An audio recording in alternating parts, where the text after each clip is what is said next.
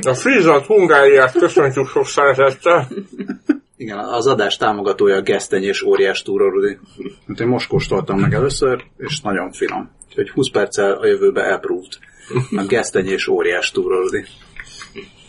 De csak hatvanhat százalékból, mivel cukros is, én nem ehetem. Kétharmados többség. Puszi. Attól még támogathatod. Persze, ja, igen, ilyen elhatárolódva támogatom. És a Friesland Campina is támogathat minket, nagyon szívesen. Ja. Jóvá vagyunk. Főleg a hájtehenészet rovatunkat. Hoho! Nagyon szép. Az történt, közben megnyitogatom a linkeket, addig, hát mondanám, hogy Dávid, elmondanám, mi történt a múlt héten, de nem mondhatja el, mert még a termék van a szájszáján. De már lenyeltem. Mindjárt elmondom. Az ártatlan kényeztetés. Az ártatlan kényeztetés, igen. Nem tudom, tudtátok-e, drága hallgatók, hogy a pöttyös termékeknek, vagy valam, nem, valamelyik krémtúrónak ez a szlogánja, hogy ártatlan kényeztetés, amiről mi kicsit másra asszociáltunk. De nem a pöttyös termékek voltak azok, csak ugyanabban a hűtőben voltak. Jogos, igen, a, igen, a milli krémtúró talán, de ezt majd megnézzük, ha ez egyáltalán adásba kerül. Igen, mert az történt, hogy a múlt héten ugyan felvettünk egy adást, Scully igaz, nem Scully nem volt jelen, és ettől valószínűleg a Oda City nagyon szomorú lett. És büszkélkedtünk egy csomót, hogy új stúdióban vagyunk. Úgy, igen, nem örülünk. Viszonylag félprofi, vagy majdnem egészen profi hangszigeteléssel. Reméljük, ezt ti is halljátok. Ezt most már reméljük, hogy tényleg halljátok, igen. Ellentétben a múlt hetivel. Az volt, hogy tíz percet örömködtünk, hogy mennyire profik a körülmények, utána volt egy csomó hír, amiből most majd mindjárt adunk egy rövid összefoglalót, majd utána a száz éves laptopom nem bírta a gyűrődést, és úgy érezte, hogy akkor ő most úgy menti a, az epizódot, hogy belerak mintegy tizennyolcezer aprócska szünetet. És ez, ez nem túlzás, tehát tényleg tizennyolcezer-hétszázhárom vagy hétszáznégy kicsi szünetet rakott be, amit sajnos nem tudtunk, nem tudtunk kijavítani, mert ezek tényleg ilyen kis mikroszünetek, de azért voltak. Tehát, hogyha azt kiszedem, akkor maximum egy vidám puzzle lett volna a hallgatóknak, de értékelhető tartalom az nem. Bár azon most elgondolkodtunk adás előtt, hogy egy húsz perccel a jövőbe soundboardra való alapanyagot odaadjunk el kedves hallgatóknak. Lehet, hogy majd egyszer a jövőben erre is sor kerül. De lehet, hogy nem. Minden esetre most... Gyorsan mindenek elé szeretnék bedobni egy YouTube videót, amin egy kutya látható, aki szemléli a gazdáját, amint az valami vé er játékkal játszik, és ennek a kutyának az arca vagyunk ezen a héten, meg úgy általában. Ennek a kutyának az arca egyébként mondjuk így a tetszőleges nagyszülő, aki először látja az unokáját vé er sisakkal a fején. Úgy lehet elképzelni, de a jegyzetekben megtalálható linken keresztül bárki meg is tekintheti. Esetleg még annak a kutyának az arca is lehet, aki éppen rájött, hogy a gazdája valójában nem hajította el a labdát, pedig úgy tett. Nem, mert, nem, nem, mert itt ennek a kutyának az arca nem az ilyen mély árulás látszik, hanem az, hogy fehér emberek, tehát körülbelül így ez van az arcára írva. Azt hiszem, ez egy fekete kutya ráadásul. Szóval ez a húsz perc a jövőben. Én Lővenberg Balázs vagyok. Most ilyen egyelő oldalú háromszögben ülünk, de mondjuk, hogy mellettem Scully. Sziasztok! És mondjuk, hogy velem szemben Dávid. Hello! És az előző adásunkban volt... Na, most akkor végigszaladunk az előző adáson. Previously on, húsz perccel a jövőben. Kaptunk egy follow-upot Pétertől, aki az Egyesült Királyságban él. Köszönjük, Péter, aki kijavította, hogy az Egyesült Királyságban a té vé licenc az nem évi tízezer forint körül van, hanem száznegyvenöt font körül, ami több, mint tízezer forint. És ezt amúgy, hogyha valakit nagyon érdekelnek a teljesen fölösleges részletek arról, hogy kinek kell és kinek nem kell fizetnie, az megtekintheti a tvlicensing pont co pont uk oldalon, ahol számos nyelven elolvashatja az információkat. Az indokoltnál sokkal részletesebben. Igen, magyarul nem, pedig románul de, meg egyéb közép- és kelet-európai nyelveken is de, de magyarul nem. Amiért nem tudjuk, hogy háborodjunk fel, vagy majd aki mégiscsak nézi a bé bé cé adásait, de aztán nem fizet té vé licensinget, az esetleg erre hivatkozhat. Protip. Hogy azt nem értetted a bé bé cé műsorait, igen. Nem csak a képeket nézted.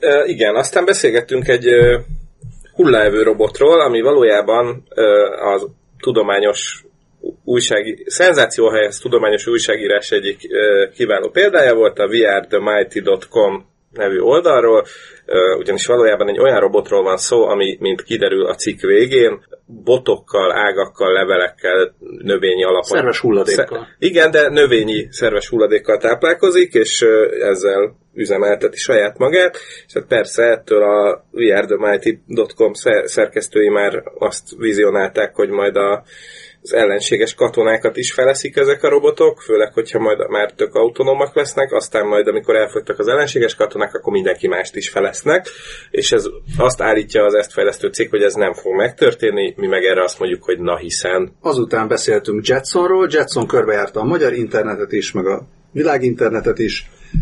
Jetson az a kis cucca a Pentagonnak, ami infravörös lézerrel akár kétszáz méterről is azonosít bárkit szívverés alapján. Majd ezután következett a Deep Nude applikáció, ami egy nagyon érdekes etikai kérdést boncolgattunk itt Balázsra a múlt héten, nekem az nagyon hiányzik, hogy az elveszett, de az volt az a lényeg, hogy a Deep Nude appot egy, egy ember fejlesztette, ami azt tudja, hogy felöltözött nők fotóiból meztelen nős fotókat generál, nyilván a, ö, meztelen nős fotókat etetett meg a vonatkozó algoritmussal, és, és hát akkor ebből aztán óriási nagy... Ö, botrány lett, hogy, hogy hát erre miért volt szükség, meg hogy ezzel hogy vissza lehet élni, és a többi, és a többi. És akkor Balázsral arról beszélgettünk múlt héten, hogy mennyivel érdekesebb lett volna, ha az ember ezt férfi fotókkal csinálja meg, hogy milyen lett volna akkor arra a reakció. És... Ez, ez egy fizetős app, az, az, volt a, az volt azért benne a, hogy mondjam, nem, nem tudom mi, tehát nem, nem csavar, meg nem így csúnyaság, meg, meg semmi, de hogy ezt nem a, nem a technológia kedvéért csinálta, hanem pénzért csinálta, az egy ötven dolláros app volt, aztán leszedte, miután mindenki felháborodott. Egyrészt arról beszéltünk, hogy vajon ha mondjuk húsz évvel ezelőtt van egy ilyen, ha nem is app, de mondjuk weboldal, hogy feltöltöd a háromszázhatvan szor kétszáznegyvenes bitmap képet, és, és abból kapsz egy, egy fake meztelen képet. Szerintem húsz évvel ezelőtt egyszerűen nem olyan volt a társadalmi hangulat, hogy ebből bármiféle felháborodás lett volna, meg etikai kérdés, meg akármi. Másrészt arra gondoltam, hogy ha valaki érdekel ennek a, a tech oldala, akkor sokkal jobban járna, hogyha férfi fotókkal csinálná az egészet, mert valószínű, hogy akkor nem lenne belőle, tehát lehet, hogy lenne belőle ilyen etikai gondolkodás, meg vita, de szerintem kisebb felháborodás lenne, mint, mint így, hogy, hogy nőkkel csinálta. Igen. De hát mivel ez nem a te állítás. Te, mivel nem a tech oldala érdekelte, ezért... Igen, tehát ez, ez lényegtelen, ezt, ezt már csak mi nyámogtuk itt magunknak. Ja, és azt is megállapítottátok, hogy sok nód disznót győz. Ezt nem, úgyhogy... Már... Tökény megvártatok. Igen, igen, abszolút. Viszont azt megállapítottuk, hogy nem érdemes erre az appra bazírozni, főleg azoknak nem, akik Virginia államban laknak, ott ugyanis a deepfake fotókért és videókért már börtönbüntetést is lehet kapni, nagyon helyesen. Azután beszéltünk arról a díjra érdemes Amazon dolgozóról. Kicsit sajnáltuk, hogy nem vagy itt, de akkor most ehhez hozzászólhatsz, aki algoritmus vezérelt a macskaajtót épített, ami felismeri, hogyha a macska zsákmánnyal akarna hazatérni, és akkor lezárja egy, hiszem, egy negyed órára a macskaajtót, tehát zsákmánnyal innentől kezdve nem tud hazajönni a macska. Gondolom ez nyomárt annyira nem érinti, mert az egészen meglepő lenne, hogyha ö, ma, nyomár bármit is levadászna. Bogarakat szokott, de csak azokat a bogarakat, amik már bejutottak a lakásba, viszont pont te mesélted, hogy hozzátok viszont vidd be zsákmányt a macskátok. Igen, és épp, épp a felvétel előtt hozott, talán említettem is, hogy élete második denevérjét lehelyezte valamikor hajnali fél három körül a feleségem takarójára, aki így arra ébredt, hogy akkor most ott, ott van egy, először egy valami, utána kinyitotta a szemét, azonosította egy idő után, hogy denevér, mire azonosította, és próbált volna valamit csinálni, addigra a denevér elrepült, úgyhogy valószínűleg megúszta, de, de, de igen, tehát rákcsálókat, sajnos időnként madarakat, tehát még akár azt is lehetne, tehát én lehet, hogy arra trénálném, hogy mondjuk rákcsálót szabad, madarat ne hozzon, mert a madár az még akár meg is úszhatja, hogyha ott kint játszik vele, akkor még esélye van elrepülni, sajnos a lakásban nem. Ja, elég durva. De azt jötted, hogy ezt kedvességből csinálja. Igen, erről is beszéltünk, hogy, hogy szerintem nem. Tehát szokott nem. morogni, ami nagyon vicces, amikor egy macska morog. Nem tudom, hogy te hallottál-e már olyat. Uh-huh. Szerintem az egészen vicces, amikor felháborodva morog, hogy el akarjuk tőle venni, és akkor kiszalad a házból. És az ja, és jó. Akkor eltok morog is magad. Igen, ilyet nem tapasztaltam, úgyhogy nem tudom. Hát, ja, durva. És de uh, milyen elmés megoldás. Igen. Egyébként Metriknek hívják a, ezt a macskát, mármint az Amazon dolgozó macskáját, és még azt nem tudjuk, hogy ez a metrikus rendszer, vagy pedig, a, vagy pedig az együttes. Aztán beszéltünk egy ö, olyan megoldásról is, ahol machine learning-gel támasztottak fel holt nyelveket. Ez a Krisztus előtt ezernégyszázból származó ö, szöveg, szöveg a lineáris A és lineáris B. Igen. Nézek Balázsra, mert volt igen, még valami... Igen, az, az volt az. De volt valami teljesebb neve is. Nem? Ez. Ez. Na mindegy, szóval igen, a lineáris B-nek nevezett szöveget ö, sikerült dekódolni egy ö, machine learning algoritmus segítségével. Ennek nem nagyon örültünk, mert ö, valószínűleg a jövőben további ilyenekre is ö, lehetőség nyílik. És ö, valami egész, egészen jó, m- egész magas pontossági százalékkal tették ugyanezt. Majd azután beszéltünk egy új technikáról, amivel lehetővé válhat a, ez a neurális csipke, ugyanis korábban nem lehetett a sejtek közötti kommunikációt egyszerre, egyszerre sok sejt között rögzíteni, most pedig már lehet, mert az van, hogy a sejtek picik, és amikor bármiféle ilyen ö, rögzítő eszközzel, tehát ugye meg akarták volna mérni a ö, a sejtek közötti uh, elektromos impulzusokat, azt uh, nagyon nehéz úgy mérni, hogy maga a sejt ne pusztuljon el, vagy ne sérüljön. Igen, uh, ha túl nagy az eszköz, akkor szétmegy a sejt, ha túl kicsi, akkor meg le, elmozdul, meg leesik onnan, a, ahon mérnie kellene, azt hiszem, ez volt a... Igen, igen, tehát uh, nem, elég, nem elég pontos a, a mérés akkor. És uh, ezek a drága tudósok, egészen pontosan Charles M. Lieber vezetésével kidolgoztak egy olyan technológiát, amivel, ja igen, még, bocs, még az volt, hogy ha sok ilyet gyártottak le, mondjuk legyártottak egy csomó ilyen nanocsövet, amivel amit úgy bedugtak volna a sejtekbe külön-külön, akkor az is probléma volt, hogy egyszerűen túl vékonyak voltak, és kicsit ahhoz hasonlították ezt, mint hogyha megfőznél egy tál spagettit, és utána próbálnád kibogozni a szálakat, és azzal kezdeni valamit, és erre dolgoztak két technológiát, amivel egy ilyen ostyaszerűségre, amin árkok vannak, ráfésülik ezeket a spagetti szál-szerű ilyen nano ö, vezetékeket, és aztán ezzel az ostyával már könnyebben tudnak ö, műveleteket végezni. Ezt a mikről maradtam le? Erről maradtál le, és lemaradtál a fold feszültségzár módszerről, ami... Amit ennél a technológiánál felhasználtak. Igen, pontosabban ez, ez, a, ez, volt, ez, a, ez egy korábbi módszer volt, itt csak annyi, hogy nagyon tetszik nekem, amikor van egy ilyen kifejezés, hogy fold feszültségzár módszer, ami, ami arra szolgál, hogy egy ilyen mikroelektróda csatlakozzon egy, a, a vizsgálandó sejt membránjára, és, és arról, arról mérjen. Hát ez. Mi volt még? Volt még szupercsótány, ez is bejárta az egész világ internetet. Ami, ami elpusztíthatatlan. Hogy elpusztíthatatlan lesz a szupercsótány, és... És akkor erről ugrottunk Csernobilra, mert most már én is jól megnéztem Csernobilt, nagy késéssel, miközben eszembe jutott, hogy én Csernobil idején ott éltem, Moszkvában. Lehet, hogy Legaszov elsétált melletted az utcán. Simán lehet. De akkor még nem tudtam legaszni, hogy mit csináltak.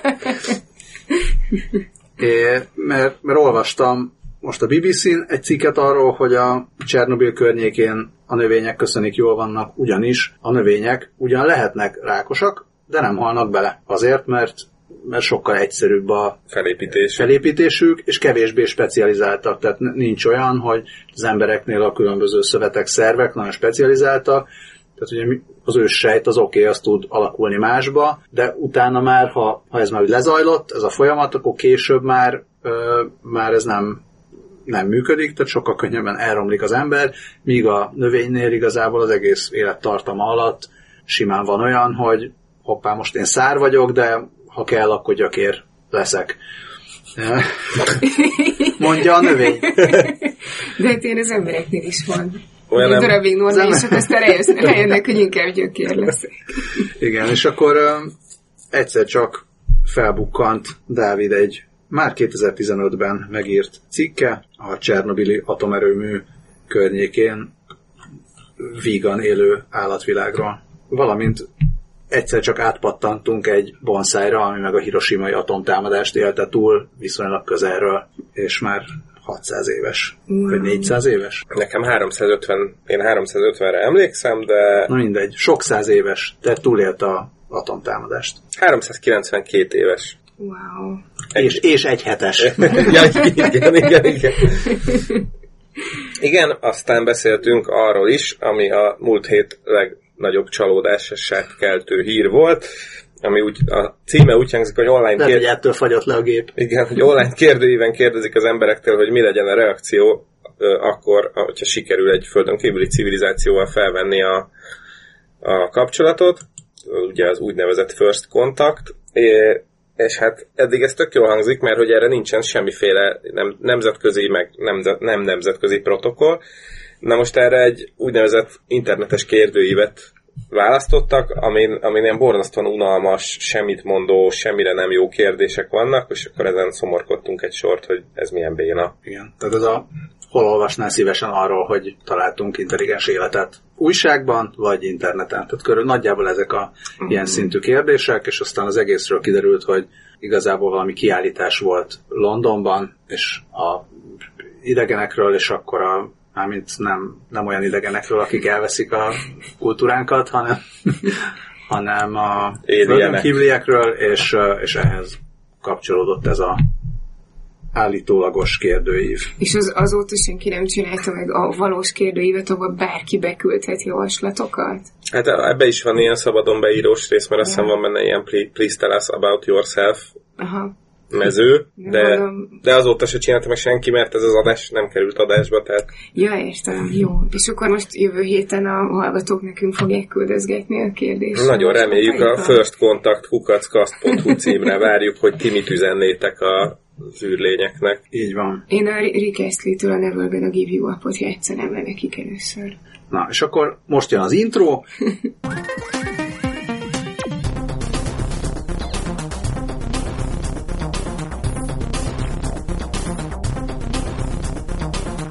Ez itt a húsz percről jövőben nyolcvanötödik nyolcvanöt és feledik adása, vagy nyolcvanötödik adás kettő pont nulla.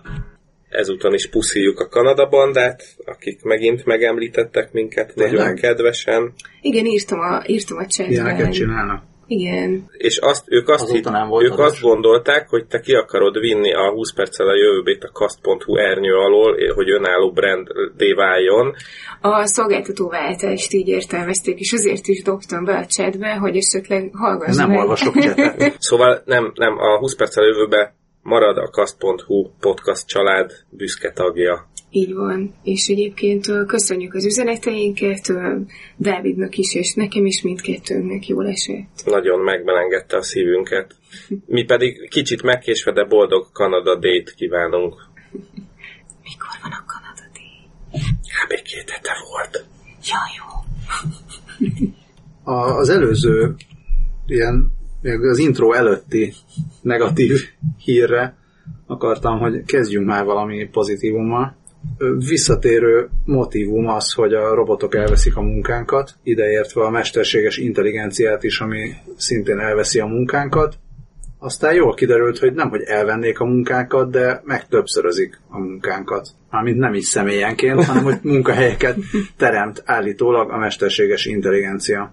A, azt írja a Fast Company, hogy bár gyakran idézik a, a McKinsey tanácsadó cég jelentését, ami azt állítja, hogy nagyjából a, a dolgozók harminc százalékát helyettesítik majd valamiféle technológiai ö, eszközzel, megoldással, módszerrel, és további tizennégy százalék kényszerül majd arra, hogy, ö, hogy munkát, munkahelyet váltson.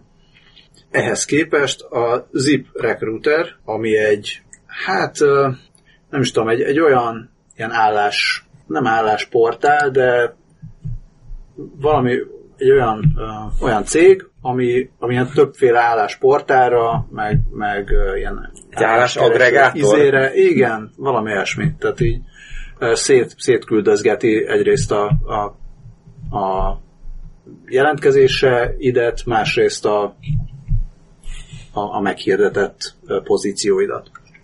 Szóval valamennyire azért nekik mondjam, szóval nem, nem teljesen független játékosok ők ebben a témában.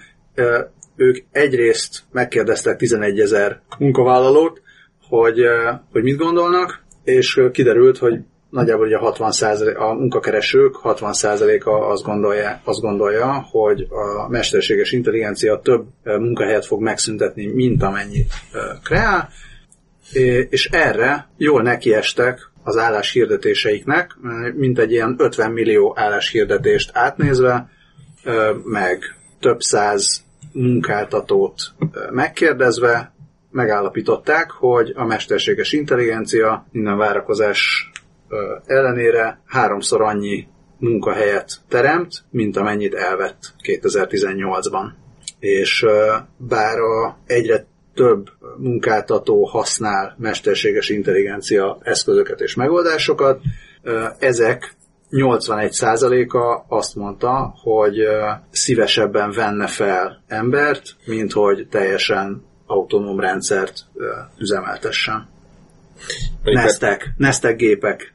Mondjuk persze arról nem szól a fáma, hogy persze teremtett egy csomó munkahelyet, és annál kevesebbet vett el, de arról nem szól a fáma, hogy az elvett munkahelyek és a teremtett munkahelyek között milyen átfedés van, azt gyanítom, hogy nem sok. Igen, igen, így érdekelt volna néhány példa, inkább azokról a területekről, ahol teremtett. Hát gondolom azok ilyen fejlesztő, programozó, projektmenedzser és barátai. Uh-huh. Azt mondják, hogy... Ugye egy, volt egy másik feltételezés, vagy, vagy ilyen tévhit, ami, amivel, tehát amit meg, meg tudtak cáfolni, és ez pedig az volt, hogy a mesterséges intelligencia leginkább a, a középosztály munkahelyeit uh-huh. szüntetné meg. És, és ehhez képest a, a kutatásból az derült ki, hogy, hogy egyébként ezek a középszintű, illetve közepes ilyen fizetési kategóriába tartozó munkahelyek gyorsabban növekedtek kétezer-tizenhat és kétezer-tizennyolc között, mint, a, mint az ilyen alacsonyabb fizetési kategóriába tartozók. És a, ugyanez volt igaz, tehát a gyorsabb növekedés volt igaz a, arra is, hogy a, amihez csak középiskolai végzettség kellett, azok a, azok a munkahelyek, azok gyorsabban nőttek, mint a mint az a bachelor, az mi, mi magyarul most a bachelor? A legény. De az egyetemi? Hát egyetemi, de hogy ez a, ez hát, a kisebb egyetemi. Az a fő, főiskolai? Vagy... Ja. Hát nem, de hogy ez a, tudod, nem a, nem a mester, van ez a mesterképzés. Ja. Meg a sima diploma. Igen, a bé á diploma. Igen, bé á. Vagy, hát akkor... Vagy a bé es cé. Bachelor. A Bakelor. Büfés rohantás szak végzettségű. Nem is. Tudom, tudom. Al- alap, egyetemi alapképzés. Mind, mindegy. Fogjuk rá. bé á. Szóval a bé á, bé á uh, és a bé es cé. Bármi, bármi egyetem, igen, uh, az lassabban nőtt. Um, és ezért azt állítják, hogy a, hogy a mesterséges intelligencia az nem, nem járul hozzá a további uh, polarizációhoz a keresetek terén. Mielőtt erről a hírről tovább lépnénk, ennek a hírnek az alján van egy csodálatos kapcsolódóanyag, ami a, arról szól, hogy egy á i kiszűrte egy vállalatnál a szexista nyelvezetet. Ugye már hogy arról is beszél, arról egy csomót beszéltünk korábban, ugye ez a mesterséges intelligenciákkal kapcsolatos, illetve az azokba beépülő előítéletek és az ezzel kapcsolatos problémák. És ehhez képest, bár ez egy kétezer-tizennyolc szeptemberi írás, de közben gyorsan végigszaladtam rajta, és nem baromi érdekes, mert azt írják, hogy egy ausztrál ilyen nyugdíjpénztár mondjuk, vezetője, vagy egyik ilyen felső vezetője hirtelen lemondott, miután egy éjjel ráeresztettek ott a rendszerre. Egész pontosan az történt, hogy egy Cordamenta elnevezésű tanácsadó cég egy Relativity nevű úgynevezett e-discovery platformot vetett be, hogy, hogy elemezzék a, a, az e-maileket és más adatokat. É, egyébként ez egy csalás ellenes vizsgálat volt, tehát arra voltak kíváncsiak, hogy nem, nem csalnak-e ott a cégnél, és bár ugyan e, csalásra utaló jeleket nem találtak, szexista nyelvezetet azt viszont nagyon, nagyon bőséggel talált ez a, ez a rendszer. E, egész konkrétan a, egy ilyen természetes nyelvfeldolgozó platform analizálta a, az adatokat, A, ami, ami, és figyelte azt, hogy, ki, hogy az egyes felek között, mert ugye e-mailek meg ilyesmi is, őről is szó volt, milyen a viszony, milyen, a, milyen aláfölé rendeltségi viszonyban állnak, és egyébként meg is milyen, milyen a egymáshoz való viszonyulásuk, és ö, azt mondta a Cordamenta ö, ilyen forensic technology csapatának a, a vezetője, Craig Macaulay, Hogy, hogy az elemzésük világossá tette, hogy, hogy nőgyűlölő nyelvezetet használtak a cég, cég szerte, ami, ami azért is, tehát hogy ez azért érdekes, mert a, ugyanez a vállalat, vagy ez a nyug, nyugdíjpénztár, akiről szó van, ezelőtt a vizsgálat előtt nem sokkal készített egy ilyen munkahelyi szexizmussal kapcsolatos felmérést, amiből az derül ki, hogy egyébként semmi probléma nincs a vállalatnál. Több szempontból érdekes ez a hír, hogy, hogy akkor hogy nézett, hogy is néz ki ez, hogy akkor kinek a miét elemzik mesterséges intelligenciával, de tök jó rámutat ez a, arra, hogy az á i ilyet is fel tud ismerni, még annak ellenére is, hogy, hogy van ez az á i bias, amiről beszéltünk. Hát azt is az emberek ültetik bele. Hát így, igen, igen, úgyhogy ez, ez valószínűleg egy olyan á i volt, ami, aminél sikerült kiküszöbölni, legalábbis a szexizmusra nézve. És akkor ez nem, ez nem hasonló. Tehát amikor arról beszélünk, hogy jaj, az Amazonnál már algoritmus rúgja ki az embereket, akkor kicsit védjük meg az algoritmusokat, és akkor mondjuk, hogy végül is lehet egy ilyen pozitív oldala is. Abszolút. Az algoritmus az lehet jó is, meg rossz is, attól függően, hogy mire használják. Mint kb. Minden. Ja. E, és akkor innen pattanhatunk is gyorsan az Instagram új eszközére, vagy szolgáltatására, ami a bullying ellen szól.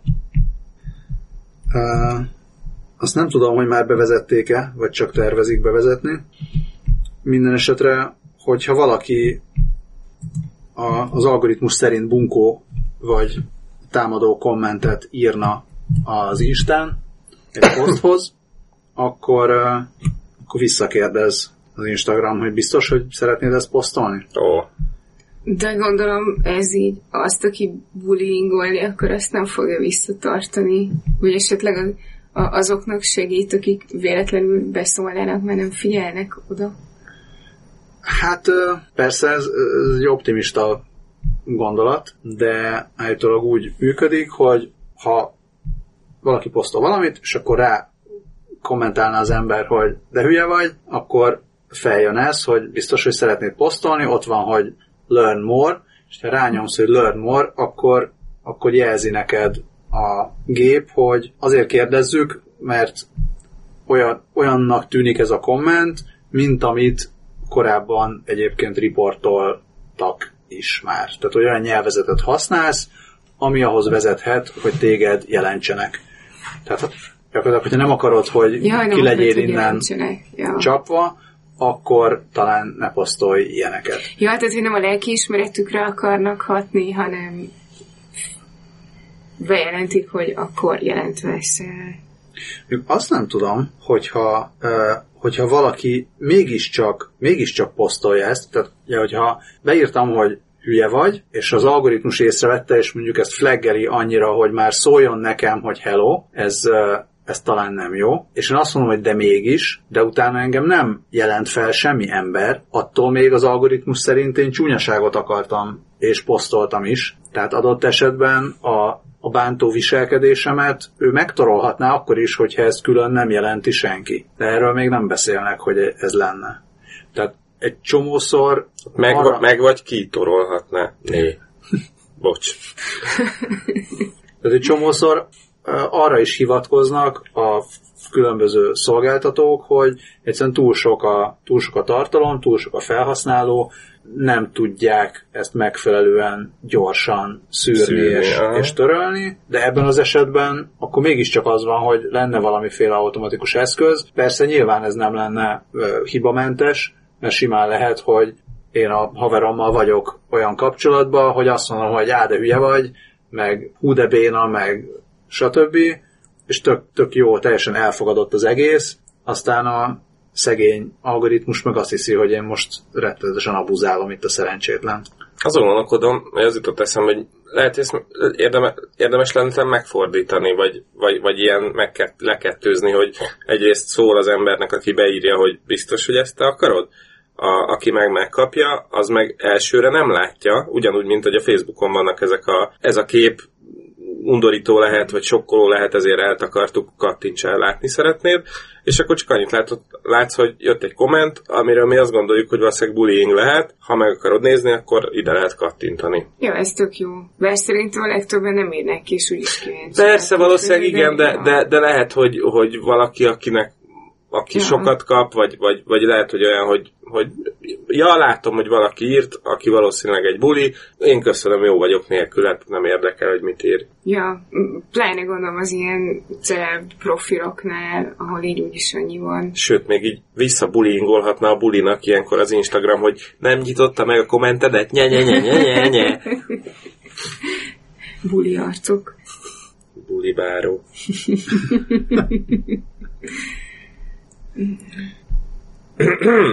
Na, és akkor megérkeztünk a Túrorudi által támogatott adásba. Legalábbis, hát végülis támogatott, mert az energiát és a glikogén szintet azt mindenképpen biztosította. Ez itt a high-tehenészet rovat, amit legelőször abszolút Scully kompatibilis. Legelőször?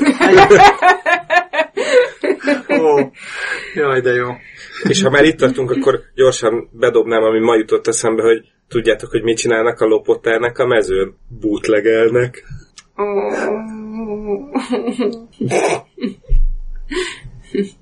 Marha jó. Szóval egy abszolút Scully kompatibilis robot érkezett Cambridge-ből, a salátaszedő robot. Ezt most a cukormennyiség miatt mondod, vagy, vagy miért? Nem, hát a, a, a salátában nincs semmi olyan, amit te nem eszel, ugye? Ja, igen, igen, igen, azért. Tehát salátát eszel. Igen, igen. Nagyon kedves. És mi, mit csinál salát? Az a neve, először is az a neve, hogy Vegebot. Oh. Ezen nagyon sokat szintén nem gondolkodtak Cambridge-ben. Jégsalátát tud. Először az volt, hogy betanították, hogy laboratóriumi körülmények között tudjon jégsalátát szüretelni. De, de most már kivitték a mezőre is. Azt tegyük hozzá, hogy a G's Growers nevű ö, gyümölcs, zöldséggyümölcs ö, termelő céggel együttműködésben. Igen, Cambridge-i gangsterek. Nekiestek, ez egy prototípus azért, ez a Vegebot, és elég lassú, szegény, de ö, azt, azt mondják, hogy hát... Ö, biztos nem akarják, hogy bárki meg, megvegye. Nem, hogy vannak, vannak olyan növények, amiket, amiket uh, könnyebb géppel hmm. uh, szedni. Például a krumpli, vagy a búza. Ugye, a búzát azt már úgy aratják géppel egy ideje, de, de van számos olyan termény, ami ellenállt az automatizálásnak, mondja a Cambridge Egyetem honlapja. Uh, például a, a saláta is ilyen, mert uh, nagyon tehát könnyen sérül, és viszonylag ugye, földre lapulva nő, tehát ezért elég nehéz a, a szegény robotok munkája, hogyha le akarják szedni. Meg volt ez a málnaszedő robot is nemrég, nem, ami szintén nagyon lassú volt. Igen, málnával is bajok vannak. E, és azt mondja, azt mondja Simon Birell, aki a, a Cambridge-i nem tudom, mérnöki, mérnöki kar mondjuk munkatársa, aki Vegebot egyik kifejlesztője, hogy minden, minden mező más, és minden, minden saláta más. Ilyen hatalmas uh, megállapítások születnek Cambridge-ben. Nagyon deep. De a, a kedvencem, hogyha ez a, ha salátával működik ez a robot szüretelő, akkor, akkor mással is működhet. És akkor van egy nagyon vicces, szokásos vicces videó, amikor megy küzdeni a növényen a robot egészen lassan. Úgyhogy egyelőre megint csak a napszámosoknak nem kell tartaniuk Vegebottal, mert Vegebot még lassú, de pillanatokon belül felgyorsulhat. Ennyi, sokkal több nincs ebben a hírben, csak nem tudunk elmenni szó nélkül semmiféle robokról mellett. Zöldség és gyümölcs szedő robot mellett. De ennek a hírnek most itt a vegye. Azt hiszem, mindent kihoztam ebből, ami, ami volt benne. Nem marad benne semmi. Ö, hát olyasmi, amire gondolsz, olyan nem. De ha benn maradt volna, akkor is le, volna rá megoldás, azt hiszem. Még nincs, de dolgoztam. Te tudod? Oh, oh, oh. Mi maradt benne? Ez a következő hír, ez így, ez így hasonló, az, annyiban hasonló az előzőhöz, hogy, hogy a címe az nagyon izgalmas, és akkor utána ilyen nagyon nagy megfejtés nincs benne, és igazából csak a címe miatt dobtam át nektek. Forradalmi újítással akarják csökkenteni a metánt a tehenek fingjában. És uh, egyébként, egyébként tök érdekes cikk leírja, hogy... Uh, hogyan alakul ki a metán a tehenek bendőjében. És ilyen, ilyen mondatok vannak benne, hogy eruktációval, magyarul böfögéssel kerülnek a külvilágra a gázok, illetve az emésztés későbbi fázisában bélgázként a végbélen áttávoznak. Ez nagyon tetszett.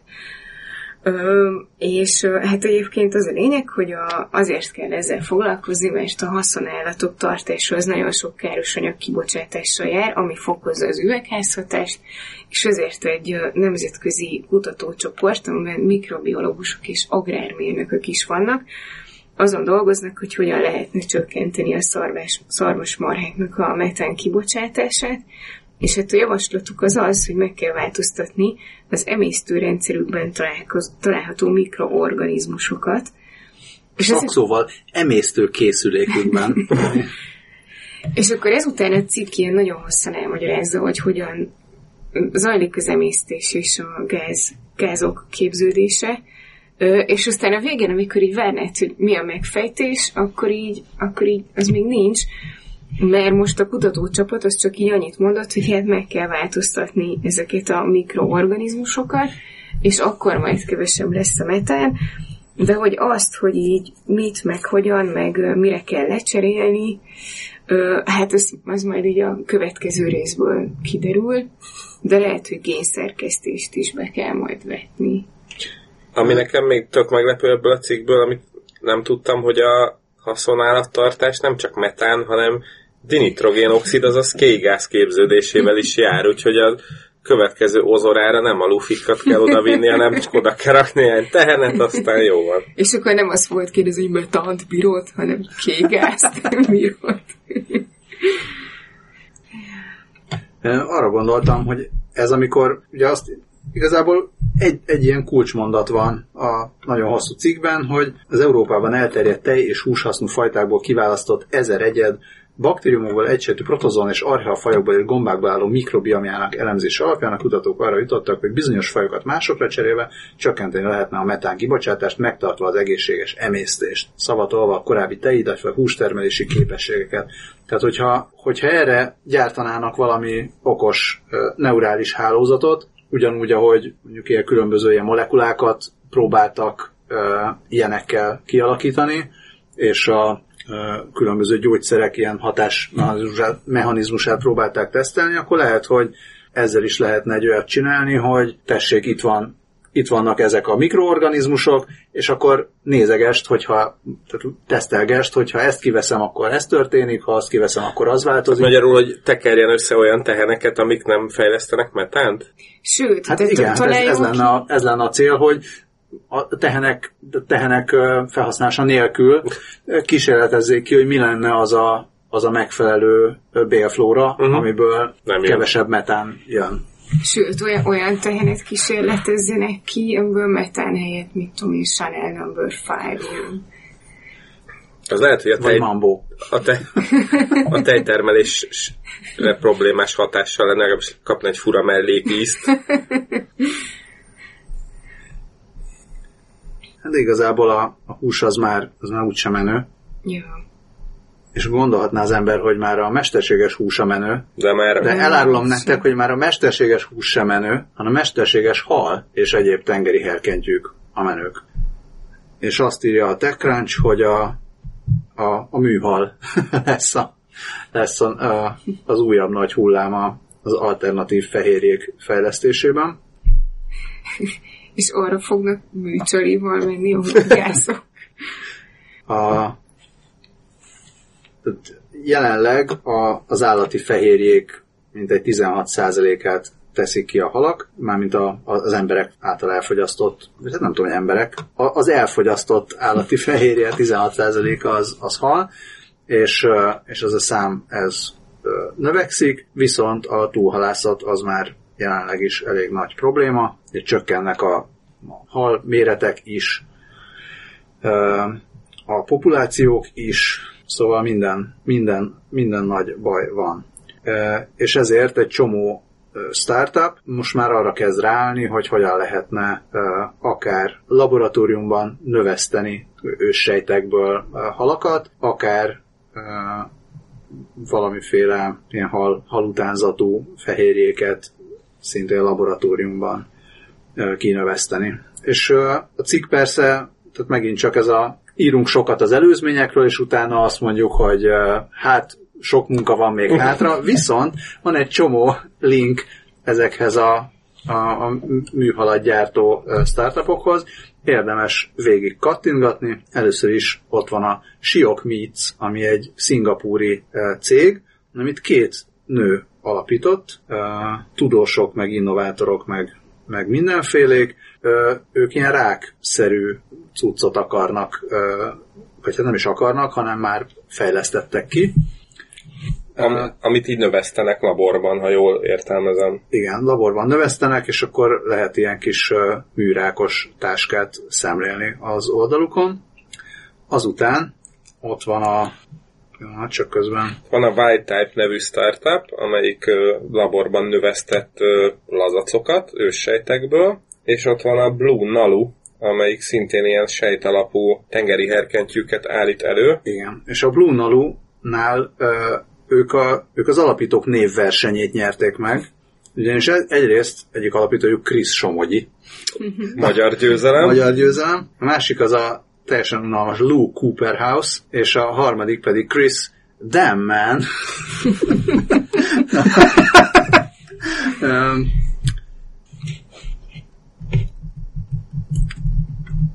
Szóval Blue, igen, Blue Nalu is ilyen sejtalapú uh,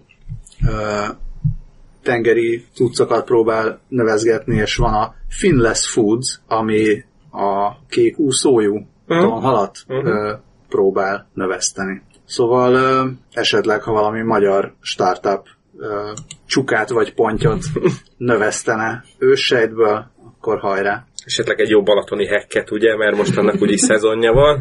Igen. Egy hakaton. Egy hekaton. És a műhal az a halucináció. De ugyanakkor még azt is jegyezzük meg, hogy itt vannak azok a cégek, akik nem konkrét húst állítanak elő, hanem csak ezeket az utánzatokat. Az Impossible Foods, ők csináltak már, már ilyen laborban növesztett hamburgert. Ők, ők még csak dolgoznak a növényi alapú hal, a, alternatívákon. A, a Good Catch nevű cég az ilyen növényi alapú tonhalat állít elő, a Ocean Hager Foods pedig szintén növényi alapú nyers tonhalat, nem tudom mi a különbség a sima tonhal és a... Hát az gondolom ilyen utánzat, ugyan, mint ahogy nem tudom, szurimi. Ja. Olyasmi lehet, nem? És van egy New Wave Foods, a, amelyik növényi alapú koktélrákot gyárt, és vannak már néptermek, ahol növényi alapú sushit is lehet kóstolni. Bármiből, ha szeretne valaki küldeni kóstolót, akkor írjon privibe, küldünk címet. Kris Somogyit külön üdvözöljük. Kris Somogyit üdvözöljük, és szívesen vendégül látjuk a stúdióban. Ahiminek nevezzük a, ezt a növényi alapú uh, tonhalat, amit uh, paradicsom, paradicsomból és uh, és egy pár más egyszerű összetevőből. És egy csipet mágiából. Igen, és egy csipet szeretetből, gondolom. um, és uh, higany, higany nem tartalmaz, amit ugye a nagyobb tengeri halak viszont jól összegyűjtenek. És a, ja igen, hogy a paradicsom az azért, azért fontos összetevő, mert hogy a, a, az umami ízhez, az a glutamát, vagy még glutaminsav, nem tudom, ez mi annak az ilyen alapneve, de hogy ezt, a, ezt az íz komponenst, ezt tartalmazza a paradicsom, meg hát piros. És az? Hát a tonhalnak van az ja, a ja, vöröses ja. színe. Azután nem csak, nem csak halból van mesterséges, hanem... Hanem sminkből is. Hanem sminkből. Ugyanis a YouTube-on érkezik egy új funkció, egy kiterjesztett valóság funkciót tesztelnek éppen, amivel ugye nagyon mennek a YouTube-on a különböző sminkes videók, smink tutoriálok és hasonlók, tehát a, a, az ilyen menő sminkesek, influencereket, meg, meg hasonlókat embertelenül sokan követik, és ők meg embertelenül sok pénzt csinálnak ebből. É, úgyhogy erre rímelve a YouTube kifejlesztette ezt az augmented reality-s funkciót, hogy miközben nézed a sminkes videót, párhuzamosan azt is kipróbálhatod, megnézheted, hogy hogy néznek ki rajtad az adott smink, amit éppen elkészítenek. Ez, ez, a, ez ugye a Google saját fejlesztése, és, és hát ezt azért csinálták, az Amazon is a, egy Ulta Beauty nevű cég már csinál, vagy foglalkozik hasonlóval, de az a céljuk, hogy, hogy kiiktassák az online ilyen smink termékek rendelésének a legnagyobb izéjét. Mi, mi, mi az, amikor így akadályoz valami? Kerékkötő. Kerékkötőjét. Hogy azért, sokan azért nem vesznek ilyen online videókban reklámozott terméket, mert hogy nem tudják vásárlás előtt kipróbálni, hogy az hogy néznek ki rajtuk, vagy ez a szín mennyire passzolna hozzájuk. Úgyhogy... Úgyhogy ezt tudja a cucc, az még messze van attól, hogy egy ötven árnyalatos alapozó családból bármelyik árnyalatot meg tudjuk nézni, hogy melyik illik hozzánk, de egy á er Beauty Try-on-nak hívják ezt a YouTube-os fejlesztést, ez már, ez már egy előremutató lépésnek tűnik. Ugyanitt jelentem, hogy ezt én már kitaláltam akkor, amikor Balázsral együtt dolgoztunk a Karma médiában. Csak a L'Oréalnak nem kellett, innen üzenem, hogy máskor tessenek lecsapni a jó ötletekre még időben. Ja, egyébként ilyen, ilyen smink próbálgató app már egy csomó van, de az, az tényleg poén lehet, hogyha így ott nézed a sminkes videót. Mondjuk én arra vagyok kíváncsi, hogy ez, és ez, ez hogy van? Tehát, hogy én vagyok a sminkes influencer, és leülök a webkamerám elé, hogy most csinálok egy új, mit tudom én, smoky eye-t. Igen. És köszönöm. Köszönöm. És, és akkor így, hogy ez hogy jön lét? Tehát, hogy gondolnám, hogy ezt az augmented reality-s réteget, vagy létre, létre kell hozni, vagy először akkor ő elküldi a, a YouTube-nak, hogy hello gyerekek, ma este ezt fogom megcsinálni, addigra legyen fönt, vagy... Ja, én azt hittem, hogy a YouTube szoftvere az így azt is elemzi, hogy ő, ő mit csinál.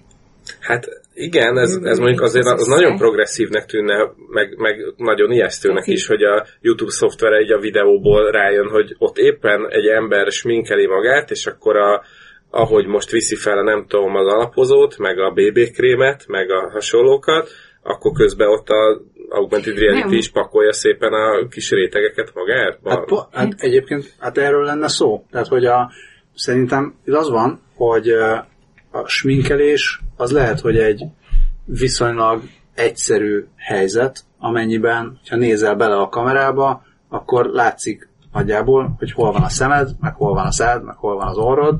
Sőt, a, a sminkes influencer így direkt így mutatja közelről, tehát nem is csak az van, hogy így ilyen nagy, nagy nehezen el kell kapni, hanem ott így megy be. Én azt hittem, hogy ez, ez, ez a lényege, hogy, hogy így a sminkes influencer szól, hogy én ez vagyok, és akkor eresztétek rám az algoritmust, és akkor az algoritmus meg elemezgeti, meg megcsinálja. Az, az meg már egyébként a, a másik vége a dolognak, hogy én nem tudom, mondjuk öt évvel ezelőtt megnéztem, hogy tíz darab sminkes videót, megpróbáltam reprodukálni ugyanezeket, és nem sikerült, valószínűleg ilyen nagyon vicces, ilyen fél csatornát tudtam volna csinálni abból, hogy így nekem hogy nem sikerült, és akkor így feladtam, és így el, elkönyveltem, hogy jó, én nem fogok sminkelni, és hogyha így egyszer belefutok ebbe a funkcióba, valószínűleg így nagyon fogok haragudni, nem tudom, kineveznek magamra, hogy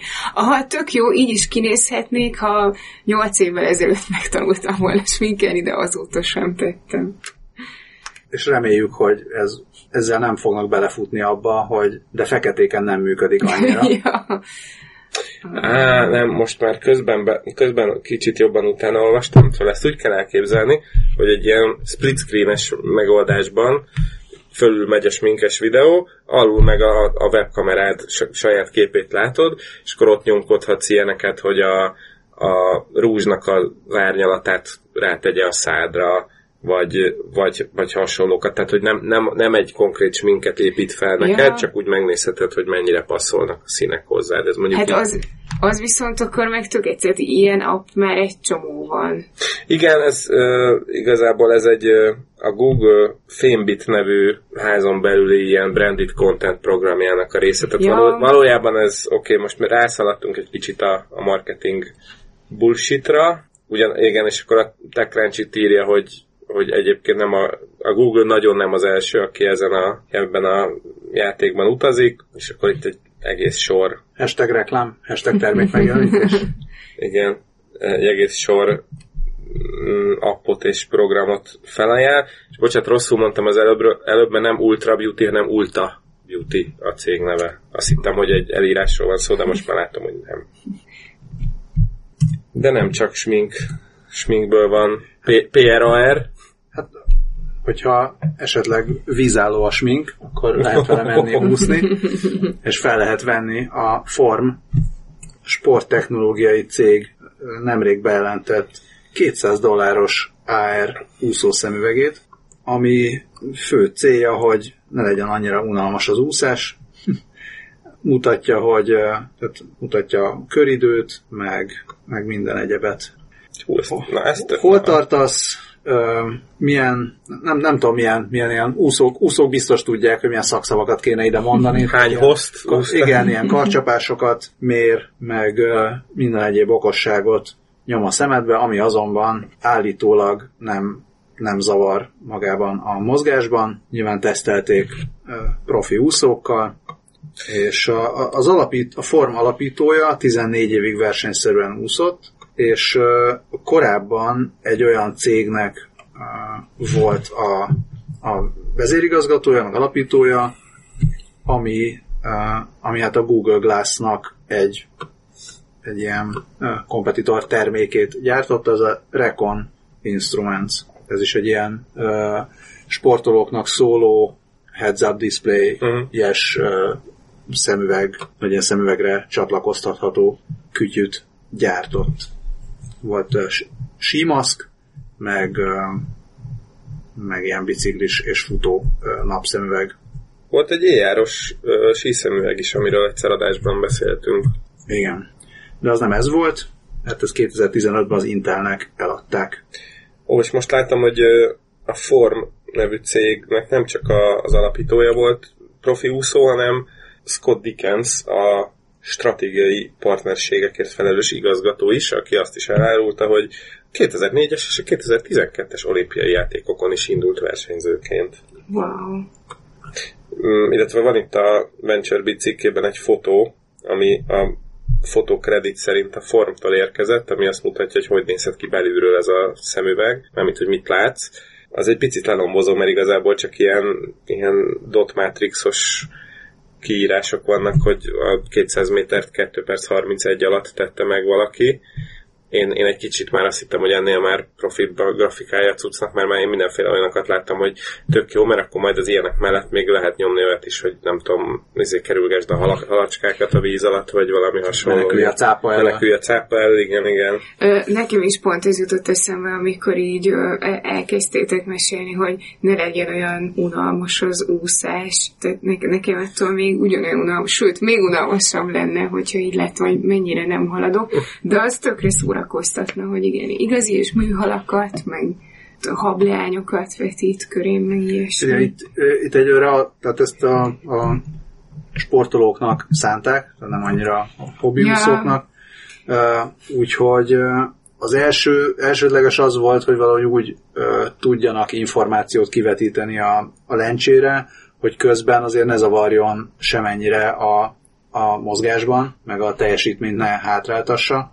Tehát ezért van az, hogy valamilyen minimál az információ, de hát ez, ez egyelőre az első típus, aztán lehet, hogy majd később, amikor a, a technológia is lehetővé teszi, akkor, akkor, akkor lehet ráírni mindenféle mást is. Tehát itt egyfelől van a, van a kijelző, van egy, van egy kis uh, számítógép, ami így oldalt van, hát a, ahol, hogy állítanád a szíjat, kb. Ott van egy ilyen kis bütyök. Bluetooth speaker, igen, szerű bütyök,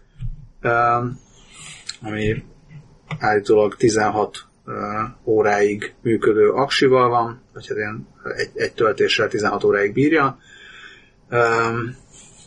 és, és hát ezt aztán gondolom lehet fejleszteni, tehát lehet, hogy majd aztán tudsz játszani vele aszteroidát, meg ilyeneket. Jó, azért lássuk, hogy ezeknek az információknak sokkal több értelmük van, mint a halacskáknak.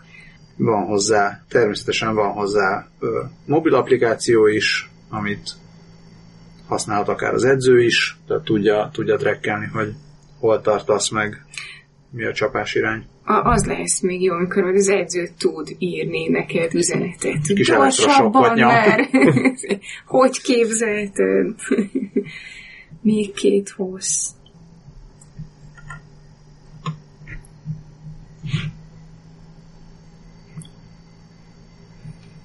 És ha már a fura szemüvegeknél tartunk... Akkor van olyan vé er szemüveg is, amivel drogfüggőket kezelnek.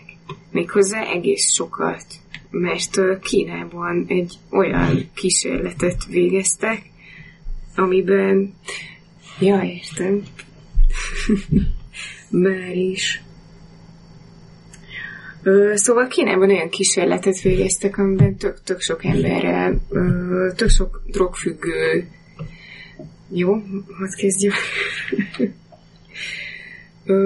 Most csak azt keresem, így hirtelen eszembe jutott, hogy valami több ezer, vagy ezer. Igen, bocsi. Mint egy ezer. Mint egy ezer. Ja, az első gondolat. Oké. Okay. Ja.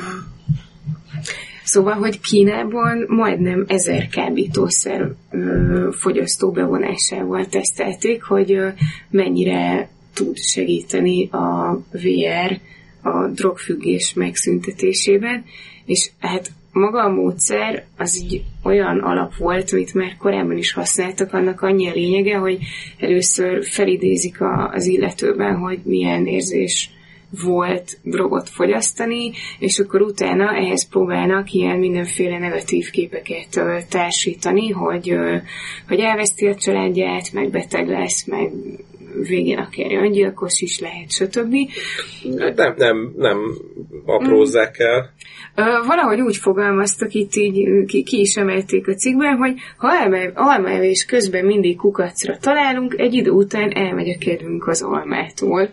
Ez egy tök jó mondat, csak én azon gondolkodom, hogy az milyen, hogy, hogy amikor vé er-be így felvágatják veled az ereidet, vagy vé er-be le, leugrik a tetőről, vagy... Igen, ez egy ilyen kínai megközelítés. Ja, igen, igen. Kicsit ez a, a, a poroszos nevelés helyett a kínai... Azt mondják, hogy negatív következményeket uh, mutatják be a kezelés alatt álló betegeknek, hogy kellemetlen érzések társításán keresztül viszajgást keltsenek bennük. Ez egy picit más, mint amikor a a posztraumatikus stressz próbálják csökkenteni, hogy ilyen kellemes zenésznek nyugodt környezetet idéznek elő vé er-ben. Utána írtak olyat is, hogy, hogy megnyugtatásra is használták. Sőt, a legvégén, legvégén más azok nem drogfüggők voltak, de hogy ilyen indulatkezelésre is használták valami sportterápiával. És annyi a lényeg, hogy korábban csak ilyen, ilyen képeket mutogattak az embereknek, hogy így az injekciós tű, meg ilyen helyeken fogyasztottál drogot, meg ilyenek, és a, a vé er-rel ezt így egyrészt ilyen sokkal realisztikusabban tudják fölidézni ezeket a környezeteket, meg tudják figyelni a, a reakcióit is, hogy mennyi ideig figyeli meg, hogyan reagál, meg mit csinál a pulzusa, meg ilyenek.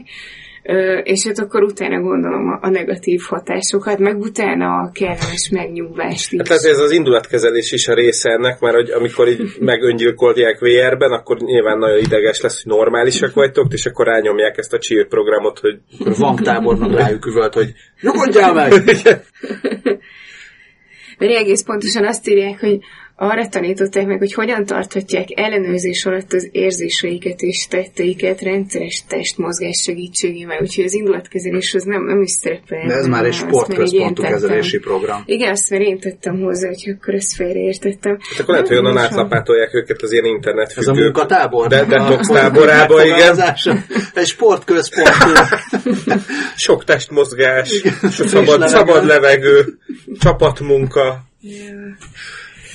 Hát jó, hogyha már így a vé er-re megszabadultok a drogfüggéstől, akkor így lehetnek, lehet új kihívások után nézni. Na, minden esetre így az, azt írták, hogy, hogy hetven százalékuknál ez így működött, és utána nem akartak drogozni. Lehet, hogy más dolgokat akartak csinálni. Kiszabadul. Nem tudjuk. Gondolkodtam, hogy a drogfüggéshez tegyen be, vagy még korábban a mesterséges élelmiszerekhez, de most olvastam egy cikket a, egy, egy újfajta pótkávéról. Nehéz ezt magyarra fordítani, hogy beanless coffee, ba, babmentes, kávébentes kávé. Igen. Szóval arról ír az en pé er kajarovata, hogy a, hogy a, a Soylenten is dolgozó egyik uh, ilyen élelmiszer tudós uh, vállalkozó társával uh, kifejlesztette az Atomo nevű uh, kávépótló uh, cuccot, ami molekuláris szinten próbálja utánozni a, a, a kávét. Tehát, hogy megpróbálnak egy olyan kávészerű dolgot előállítani, ami uh, minden jó tulajdonságát hozza a kávénak, de esetleg a rosszabb, vagy a szerintük rosszabb tulajdonságait pedig csökkenti. Azért emögött is az van, hogy, hogy egyre,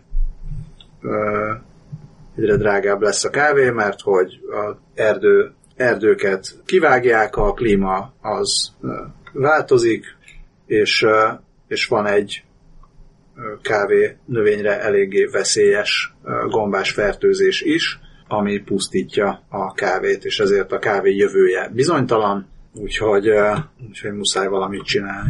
Még az előbb mondtad, hogy a kávének rossz tulajdonságai. Szerintük. Szerintük. De hogy az mi? Hogy mi, milyen rossz tulajdonsága van a kávénak, és miért bántják? Nagyon jó a kérdés. Erre, erre mondom, hogy szerintük, mert ja, a... Tehát azt mondják, hogy amit, amit ők kiszedtek belőle, ami talán klorogénsav, gondolom. Mondjuk a fejem, fejemben lévő Google Translate azt mondja, ami, ami a kávé keserűségét adja, vagy hát ahhoz járul hozzá, ami ezeknek a szerencsétlen washingtoniaknak, vagy oregoniaknak, vagy nem tudom, nyugati per középnyugati amerikaiaknak bántó. Én viszont azt mondom, hogy szerintem az nagyon jó dolog. Bocsánat, annyira jól működik a fejedben a Google Translate, hogy a klorogénsav egy természetes kémiai vegyület, amely legnagyobb koncentrációban a kávéban található meg. A klorogénsav fontos a bioszintézis szempontjából. Ez a vegyület antiox- antioxidánsként ismert, segít a glükóz lassú felszabadulásában, így a vércukorszintet nem emeli olyan hirtelen.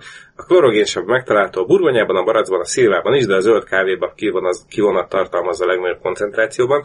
Most ezt nem akárhonnan olvastam be, mint a klorogénsav pont hu oldalról. Úgyhogy... ezt akarják kivenni a kávéból. És várjál, mire szolgál a klorogénsav pont hu? uh, hát ez klorogénsav awareness kampány. Ami annyi, annyira szép, ezt most meg is mutatom, hogy az oldal fel, mit, fel, nem a fejlécében, a logójában ott tipóval van írva, ott kolorogénsav van írva. Tehát ezt, ezt át, kéne, át kéne még gondolni. Egyébként Helmut Kohl. Ahogy nézem, ez egy ilyen, hát, hogy fogalmazzak úgy, hogy ne legyen perelhető feltétlenül. Ez egy bot által? Nem, nem, nem, hogy ez, ez egy ilyen, úgy láttam, hogy ilyen multivitamin és egyéb táplálék kiegészítőket forgalmazó vagy vállalkozás, vagy ha. Ilyesmi, és ennyiben is maradjunk. Jó, hát a... klorogén terápiát mindenkinek. Ö... Ha most mondanám ki, ez nagyon áthallásos lenne, de a Beanless kávé magyarországi bevezetéséhez már kitaláltam egy szlogent is, az atomót nekik. Én meg azt találtam ki, hogyha ez a pótkevés cég fog minket szponzorálni, akkor podcastot csináljunk. Ó, nagyon van. Szép. Uh, és hát azt is azt mondják, hogy azért ez nem, nem annyira új dolog, tehát ez nem nem ők mondják, ezt bárki mondhatja, hogy azért nem olyan új dolog az, hogy kávépótlót csináljon az ember növényekből, lásd cikória, volt már ilyen, ami, amit a, a kávé import csökkenése miatt kezdtek el kifejleszteni, úgyhogy igazából egyáltalán nem ördögtől való, hogy próbálják a, ezeket az ízeket más, más módon elérni. Jó, meg, megkóstolnánk megint csak. Nem tudom, hogy ez ennek vajon ilyen új hullámos kávé íze lenne, vagy pedig, vagy pedig ez a cikória, maláta, stb. Pótkávé íze. A, a, az, ilyen cikor, az úgynevezett maci kávéban az cikória volt, vagy az a maláta? Ö, hirtelen nem tudom. Igazából akár meg is nézhetném. Szerintem az lehet, hogy akár is-is. Mert én arra emlékszem, hogy az viszonylag borzalmas volt. Árpa, rozs, cikória, aszalvány, cukorrépa. Aha. Nem tudom, az olyan nosztalgikus íze van annak. Szerintem nem, nem volt nem, nem volt annyira vészes, nem volt annyira kávé, de, de mint... Igaz, inkább egy olyan, olyan mint, egy, mint egy kakaó, amivel ki, amit egy kávés bögrébe öntöttek bele, amiben előzőleg kávé volt, vagy valami... Nem, nem is tudom, nem mindegy. Igen, azért nincs annak semmi baj. Én szeretem az ilyen malátás ízt. Úgyhogy... igen, sört. Maci sör. És akkor egy hirtelen váltással... dobjuk le a bombát. Dobjuk le a bombát, avagy visszatér a húsz perccel jövőbe egyik kedvenc tudomá- eh, tudományos újságírója, John Fingás, az Engadget csapatából. De pedig őt lehetett volna akkor a tehenes hír után. Igen, de csak most vettem észre, hogy ezt a cikket ő jegyzi. Ja, igen, én sem figyeltem. A, a hír az annyi, hogy, hogy az oroszok bejelentették, hogy ö, olyan miniatűr bombákon dolgoznak, amiket drónra lehet szerelni, és akkor drónnal is fel lehet vinni arra a helyre, ahol le akarják dobni, ami nekem így, így azért volt meglepő, mert azt hittem, hogy ezt már rég csinálják. Hát euh, én azt gondolom, tehát az olyan drónok, amikkel így lőni lehet, azok azért ilyen nagyobb darabok, amiket nem ott helyben pattintanak ki a izéből, az Urál teher, izé, csapatszállító teherautóból, hanem azt egy ilyen központi helységből irányítják a szakképzett pilóták, akik tényleg mondjuk vadászgép pilóta vagy ilyesmiből lett átképezve drónpilótának, mielőtt valaki az, az elsütő billentyűzne itt egy nagyot. Ezek meg ilyen kisebb méretűek, amiket lehet hordozni, gondolom így a hadszintéren is viszonylag könnyen, és akkor úgy... Igen, igen, azt írták is, hogy, hogy ezzel így kb. A katonákat szerelik fel, és hogy hát kisebbek, nem, nem olyan nagy a hatótávolságuk, valószínűleg az ilyen drón, drón elhárítókat sem tudják megkerülni, úgyhogy ö, csak olyan helyeken lehet alkalmazni, ahol nem nagyon számítanak drónra, vagy, vagy ahol nem tudom, ilyen nagyon szűk utcák vannak meg. Én attól riadtam meg a cím láttán, hogy ezek autonóm drónok lennének, de szerencsére nem azok. Uh, igen, ja, és hát um, az, az is benne van, hogy ezt csak így, így mondták, vagy nyilatkozták egy, egy újságnak, és semmilyen timeline nem adtak, hogy így mikor lesz kész, meg milyen egyéb... Meglepetés! Jó. Viszont az Engadget nagyon kedvesen odaírja a cikk alá, hogy minden olyan termék, amit az Engadget ajánl, azt, azt a szerkesztői csapatuk alaposan megvizsgálta, és hogy az ő, azt gyártó cég az független az ő kiadóvállalatuktól, de ha esetleg ilyen terméket vásárolnál, lehet, hogy egy affiliate megállapodás keretében az Engadget is némi pénzhez jut. Ez járjon a fejetekben, hogyha bombadobáló drónt szeretnétek vásárolni. Én tényleg nem, nem teljesen látom, hogy mi ebbe, a, mi ebbe az újdonság, mert a, az eredeti hírben most már nem. Az eredeti hír az az Izvesztyán van, és én néztem most az Izvesztyát is, de az, a, az Engadgetet most hirtelen adblockerek miatt nem tudtam megnyitni. De, de az a címe, hogy a, a, katonák, a katonáknak lesz. Igen, igen.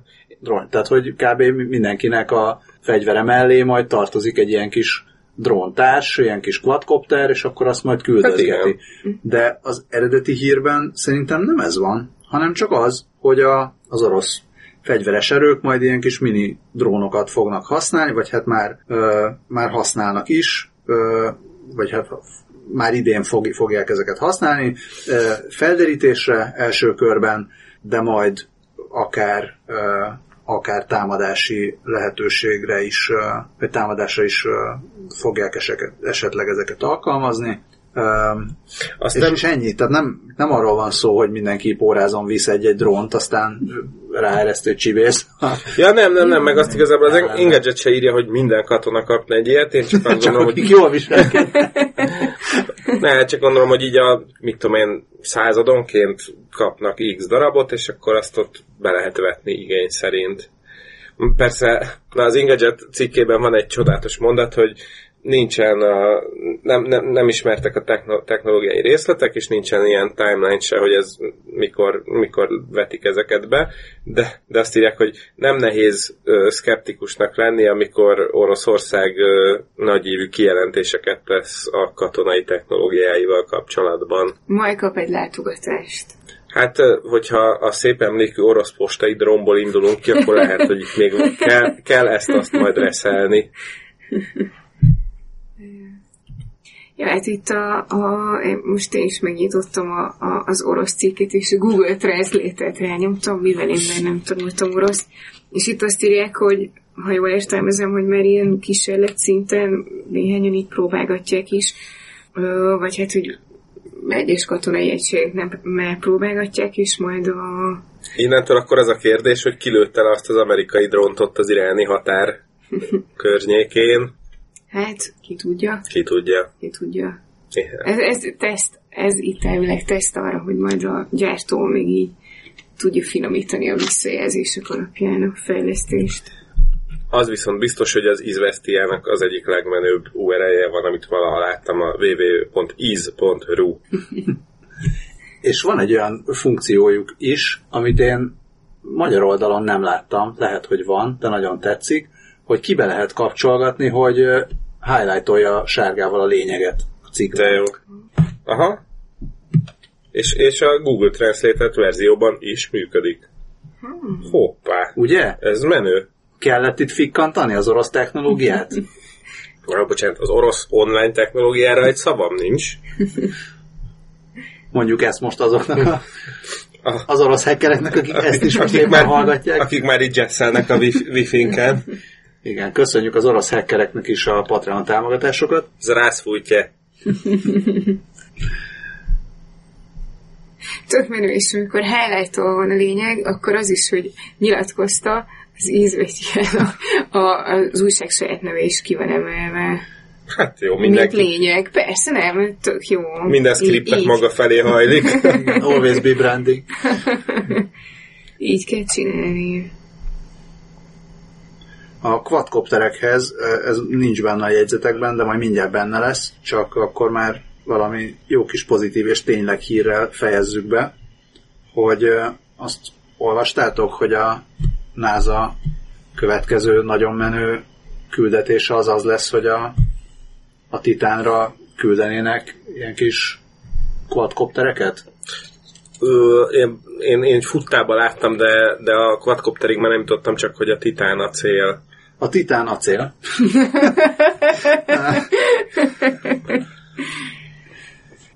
Szóval az élet eredetét, életjeleit fogja keresgélni a Dragonfly, azaz szitakötő nevű cukiság. Ez egy egymilliárd dolláros projekt, ami nem is olyan nagyon sok ahhoz képest. A Jeff Bezos gyakorlatilag észre se venné, ha véletlenül kifizetne egy ilyet. Algoritmus kifizetni helyette. Ez a Saturnus holdja egyébként, a Titán. kétezer-huszonhatban indul majd a tervek szerint, és kétezer-harmincnégyben érkezik meg. Úgyhogy majd a... Most nem számolom ki, hogy hanyadik adásban, de remélem, hogy foglalkozunk vele. Addig is nagyon szépen köszönjük a hallgatást, a türelmet, a follow-upot, a Patreon támogatásokat, kedves visszajelzéseket, megosztásokat, említéseket, más említéseket, igen, és a nem tudom, a szép gondolatokat, e-maileket, és a Túrorudit a Frieslandnak. Szervusztok! Sziasztok! Hello!